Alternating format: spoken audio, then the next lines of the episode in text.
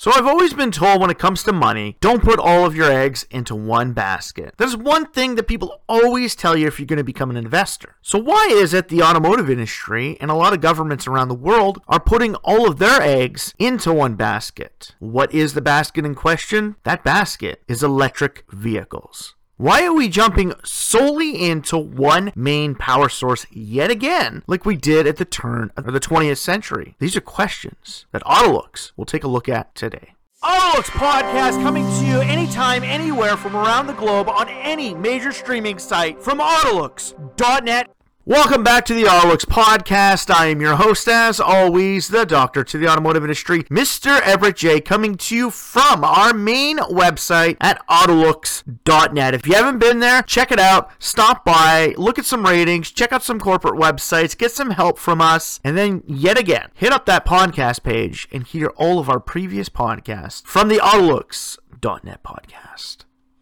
So, as I said in the beginning, the world around us is putting everything into one main basket, and that basket is electric vehicles. Now, we get it that Tesla and Elon Musk helped bring the electric vehicle to the mainstay. They basically proved to the world what General Motors thought they could prove but and yet were too easily pushed over in the 90s. Tesla wanted to bring us electric vehicles and they wanted to show us that now, thanks to advancements in battery technology and lithium batteries, we can actually power vehicles for a longer duration, go for a further distance, and they're not as expensive to make.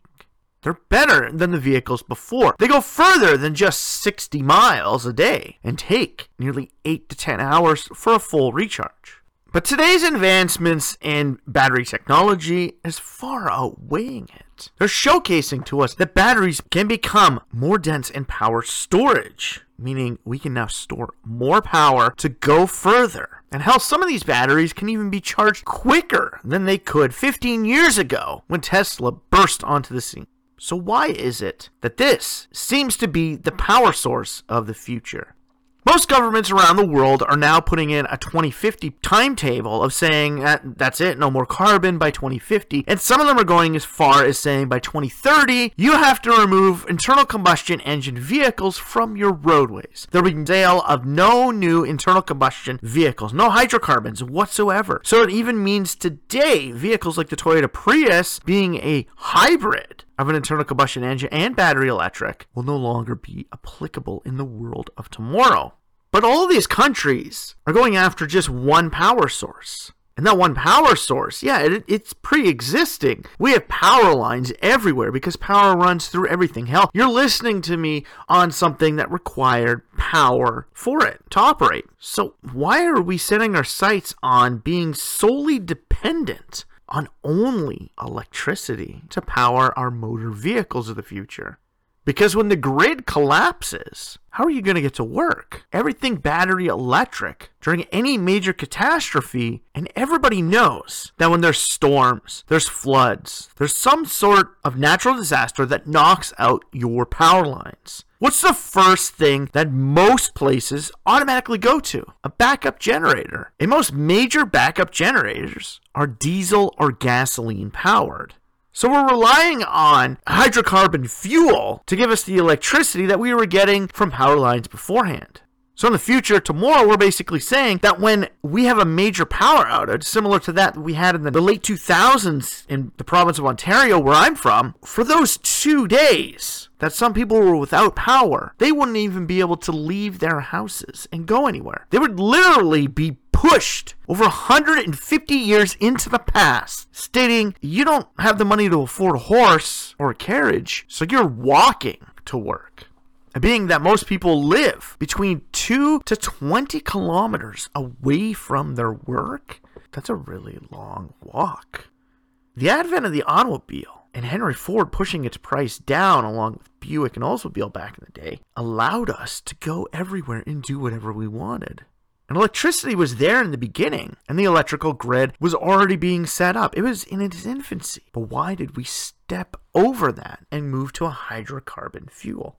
Well, essentially, it was a byproduct. It was being thrown away. We found another use for it. But this is something I can carry in a can. Something that can give me lots of power, similar to that of going to a charging station and only letting it charge for, you know, 15 minutes to give you that extra 60, 70 miles down the road. So you can get to the, where you're going to get a full charge. Sort of like, you know, a jerry can gets you to the next gas station. But we want to go hydrocarbon free in the future. I get it, we want to move away from a fuel source that is damaging to our environment. But we're now moving it over to a power source that is run on a grid system that in most industrialized nations around the world is older than the automobile itself. We're utilizing infrastructure older than the one we want to replace. So why are countries doing this? They're throwing all of this money at electric only. With the advent of electric vehicles and seeing, you know, what GM did with the EV1 back in the 90s, companies like Mercedes and BMW were heavily investing into hydrogen technology. Mercedes themselves was working alongside Ballard Motor Systems from Canada. They build power sources, a hydrogen power source, for city buses in the city of Vancouver. They've been running these things since the 90s. The mentality a lot of people have is hydrogen is a bomb, which it is not, I'm sorry to say, but the hydrogen stack inside your vehicle is less likely to blow up and kill you than the gasoline tank in your car. Hydrogen is an alternate fuel source. And yes, there are different variations of it. There's blue, green, and gray. Gray is essentially the bottom of the end. It's hydrogen that uses hydrocarbons to create it. And at the far end is what everybody wants is green hydrogen. Well, hydrogen takes a lot of power to create, but it can also create a lot of power and the refueling of it is similar to that of an internal combustion engine. So when this thing is similar to an internal combustion engine, requires more parts, which means the maintenance staff for personal mobility services won't diminish, parts manufacturers won't diminish, the aftermarket industry could still stay there, but and yet all these governments are still throwing more and more money Hell, not too long ago, I was reading an article from the CEO of Volvo, and he's saying it's a bad idea for car companies to tiptoe towards EV adoption, basically calling out Toyota and the fact that they haven't just jumped full in like they did, or even Volkswagen has. Now we covered this with, you know, Polestar and why Volvo made Polestar and why Volkswagen has the ID brand and, you know, why they either create a new division or create, you know, a, subdivision. We covered that in a podcast, Electric Cars, the Polestar away. And what we really talked about in that one was why some of these companies were doing this. It's because Volvo is taking their time at adopting electric vehicles, where Polestar is 100% all in. Where if EV adoption started failing, they could pull the plug on Polestar real easily. Sort of like Volkswagen with their sub brand, the ID. They can pull the plug a lot easier on an ID3 than if that vehicle was automatically pushed to becoming the electric Golf and the ICE engine was completely gone. They were tiptoeing and taking their turn. They are still doing that to this day, because essentially Polestar is electric Volvo. But why would Jim Rowan say that? That car companies need to stop tiptoeing towards EV adoption and just jump all in. Same reason why all these governments are heavily investing in it. They believe this is the right technology for the future. And we now need to invest heavily into it. Because investing heavily into that, now we need to create more power sources. But just like creating gasoline or hydrogen to create power, electricity still requires a lot of hydrocarbons. Nuclear is clean, but has a deadly byproduct that takes thousands of years to break down. Windmills, the blades aren't developed out of 100% recyclable materials, which means at the end of their life, they are leaving a carbon footprint.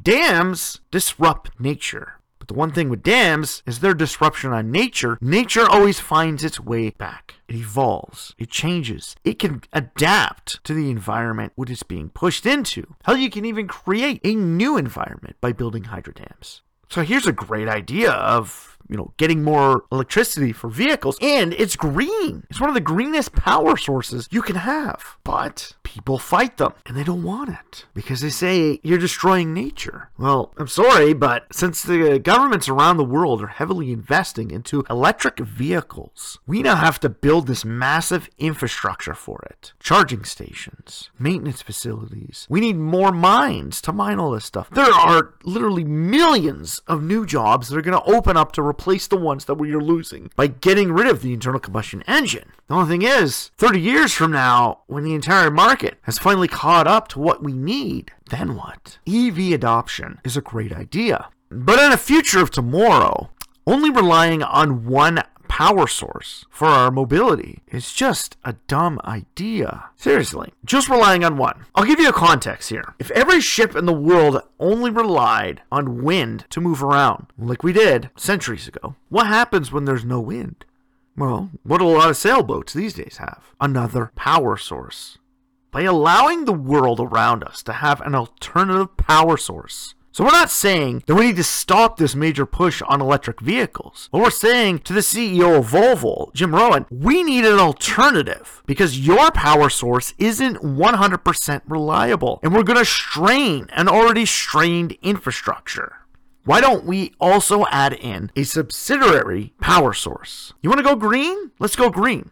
And what do electric people always say about hydrogen coming in? Oh, well, it's super expensive and still causes a carbon footprint. Uh, newsflash to you 20 years ago, before Tesla even took off, and the adoption rate started nearly 15 years ago with Teslas, they were expensive. They had a massive carbon footprint, thanks to all the materials and that that went into it. Hell, it wasn't even ethically sourced. Most of the batteries in the beginning stages of the electric vehicle industry came from third world nations that used child labor. But now, because all of those things and this economy has grown out of it, we have grown the electric industry to become better for the world around it. Had the government had invested 10 years ago heavily into the hydrogen system as well as the battery electric, where would we be now? Hell, Toyota and Honda are already utilizing hydrogen power to power their manufacturing plants. They have so much investment into it that they are ahead of the curve. Horacio Toyota was saying, reason why they didn't jump all in on electric is because he always stated the amount of Fukushima reactors they would require in Japan to power every single piece of mobility in that country if it was switched to electric.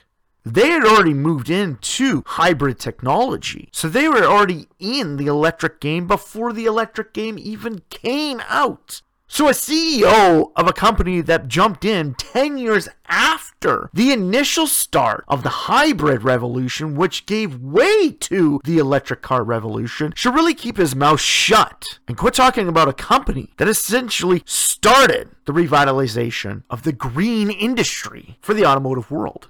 Toyota and Honda were pioneers. Yes, if you don't remember, Honda has also had a fuel cell vehicle, Clarity, and they've also had hybrids. And they've had electrics. They're now working together with General Motors because General Motors have invested so heavily into the electric industry that they are ahead of the Honda game. Toyota already had knowledge from its hybrid technology and its battery sources in that technology because of having plug in hybrid vehicles. So, plug in hybrid electric vehicles, PHEVs. They already had them. So when a CEO from another company that says all these companies are tiptoeing around this fact, they really should think about the company that they're talking about. A company like Stellantis, who's going all in on electric, but has their division from Chrysler, who's been tiptoeing around electric vehicles since before Tesla, but has never gone anywhere near what the requirement is today. That is a company that now has issues. They have no investment in hydrogen and are just starting to invest in electric.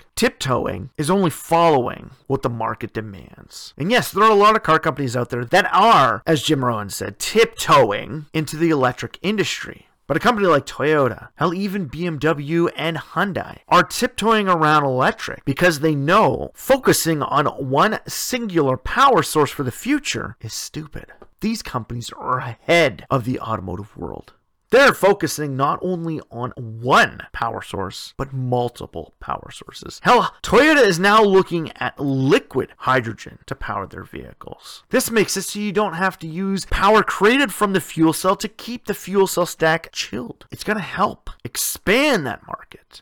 But with governments only investing in that one power source right now, with no other investments in anything else, they're basically stating to the world, this is where we're going, and this is all we should focus on. And in all reality, that's the dumbest thing you can ever do as we've seen in my home market in Canada or even the American economy. Their investments are only going into the electric industry. Yes, they, they are giving incentives and investments into the hydrogen world as well for an alternative power source. But you know what? It's not as great as the electric industry. So essentially, their portfolio is over 90% in the electric vehicle industry, with less than 10% being towards other power sources. So if electric industry, as we've seen already, can't keep keep up with the demand, then that asset isn't going to be as worth as much as you really think it is. And people will start looking for alternative means. And if there is no alternative means, then you're really screwed.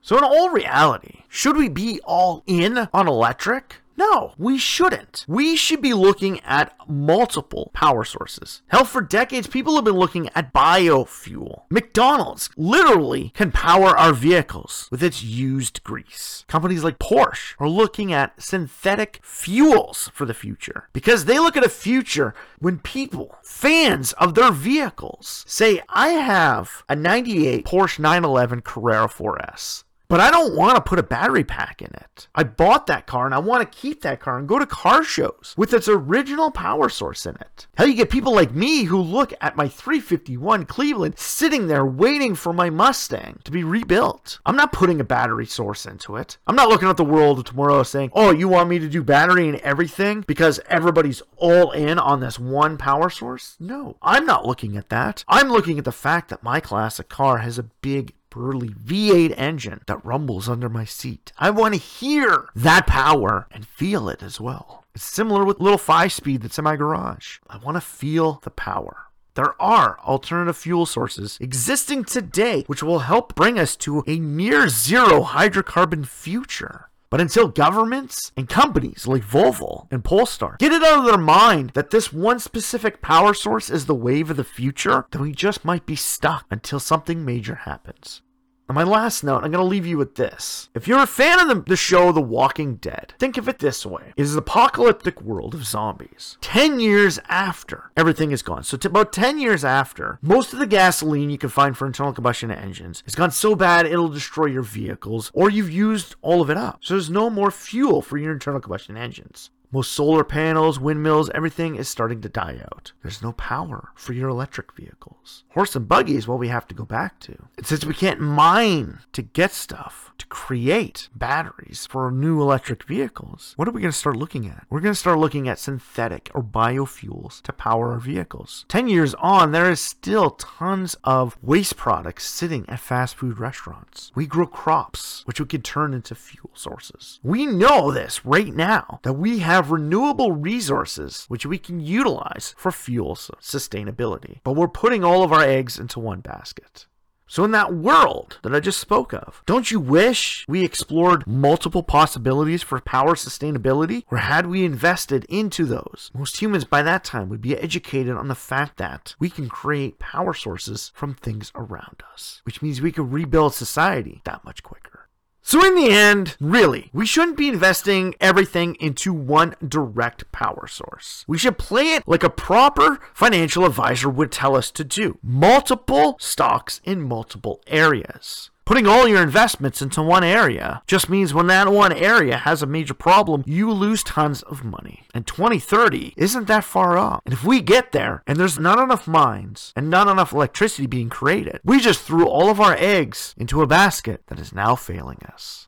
So if you like this podcast, please like, share, or comment about it. Go on to any of the major social feeds or even streaming sites that you found the Autolooks podcast on and like us, especially if you want to hear more episodes. We release a new episode every week. So if you want to get the know how and you want to hear about all of our new episodes, then follow us on any of the major streaming sites or even check out our website at autolooks.net. So for myself, Everett J, and the whole Autolooks team here, strap yourself in for this one fun wild ride of this investment blunder.